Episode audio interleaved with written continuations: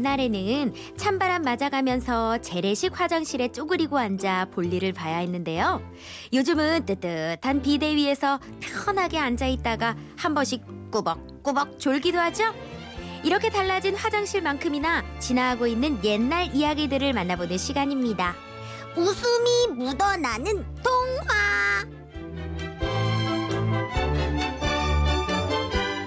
네, 웃음이 묻어나는 동화 우리 박슬기 씨와 함께 네. 이 시간 함께 하는데요. 정말 많은 분들이 문자를 주세요. 진짜 저희가 사명감을 갖고 해야 될 것 같은 우와. 느낌이 들 정도로 네. 8002님은 3살 딸, 6살 아들 재울 때 다시 듣기로 들려주고 있는데 너무 좋아하더라고요. 우와. 앞으로도 계속 다시 듣기로 들려주려고요. 음. 이수민 씨, 우리 손녀한테 들려줬는데 너무 좋아 합니다. 우와. 재밌다고 또 해달라고 자꾸 야단이어서 다시 듣기 해줬다니까요. 저기 우리가 있잖아요. 음, 음. 청취충이 예. 세 3살부터 시작이야. 우와.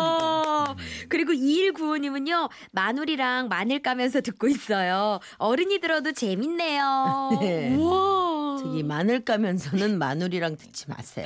그런가요? 영 듣기가 불편하네.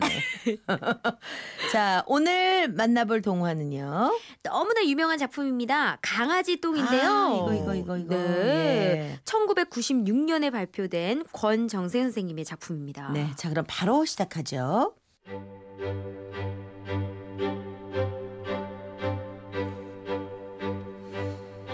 도린의 강아지 흰둥이가 골목길 담 밑에 조그맣게 똥을 넣었어요. 마침 날아가던 참새 한 마리가 강아지 똥 곁에 내려앉아서 콕콕 쪼더니 한마디 했어요. 아이고 똥똥, 아이고 뜨거워다. 이, 뭐? 내가 똥이라고? 더럽다고? 에에에에에. 서럽게 울고 있는데 저만 채 떨어져 있던 흑덩이가 강아지 똥을 쳐다보고는 피식 웃었어요. 강아지 똥은 기분이 나빴어요. 아, 뭐? 왜, 왜 웃는 건데? 야, 똥을 똥이라고 부르지 그럼 뭐라고 부르냐? 넌 똥 중에서도 제일 더러운 개똥이라고. 뭐, 개똥? 강아지 똥이 울음을 멈추지 않자 흑덩이가 강아지 똥을 달래기 시작했어요. 강아지 똥아, 너보다 내가 더 흉측하고 내가 더 더러울지도 몰라. 나는 원래 저쪽 밭에서 곡식도 가꾸고 채소도 키웠는데 어 지금은 이 모양 이 꼴이란다. 근데 왜 여기 와서 이러고 있어? 음, 내가 아주 나쁜 짓을 많이 했거든.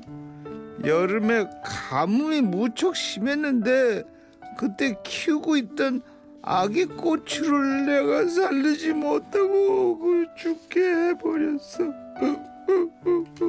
그래서 벌을 받아가지고 달구지에 실려오다가 이렇게 내가 떨어진 거야.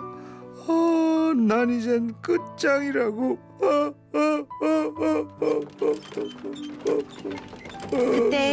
저쪽에서 소달구지가 덜컹거리며 다가왔어요. 아니, 이건 우리 흙밭 흙이잖아. 아이고, 도로 밭에 갖다가 놔야지. 소달구지 아저씨는 흑덩이를 주워 담아 데려갔어요. 흑덩이가 가버리자 강아지 똥 혼자 남았어요. 난 더러운 똥이라 아무짝에도 쓸모 없을 텐데 어떻게 살아야 할까?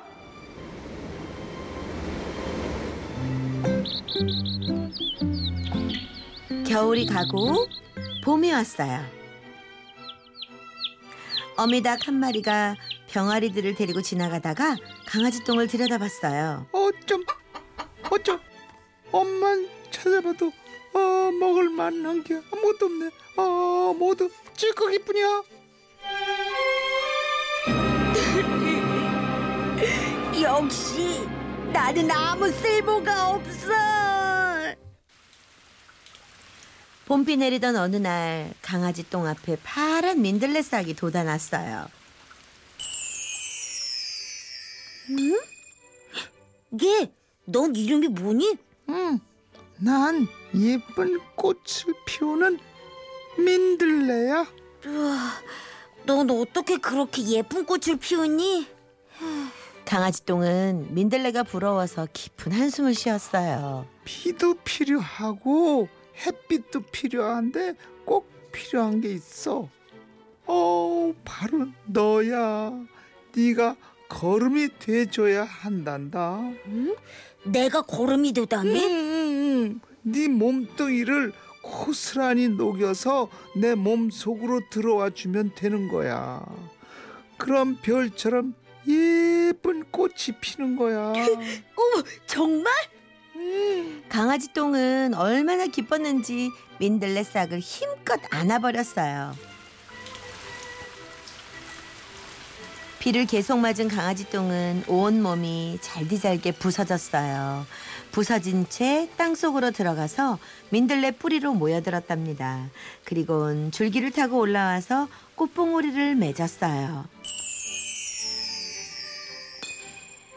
봄이 한창인 어느 날 민들레 싹은 아름다운 꽃을 피웠어요.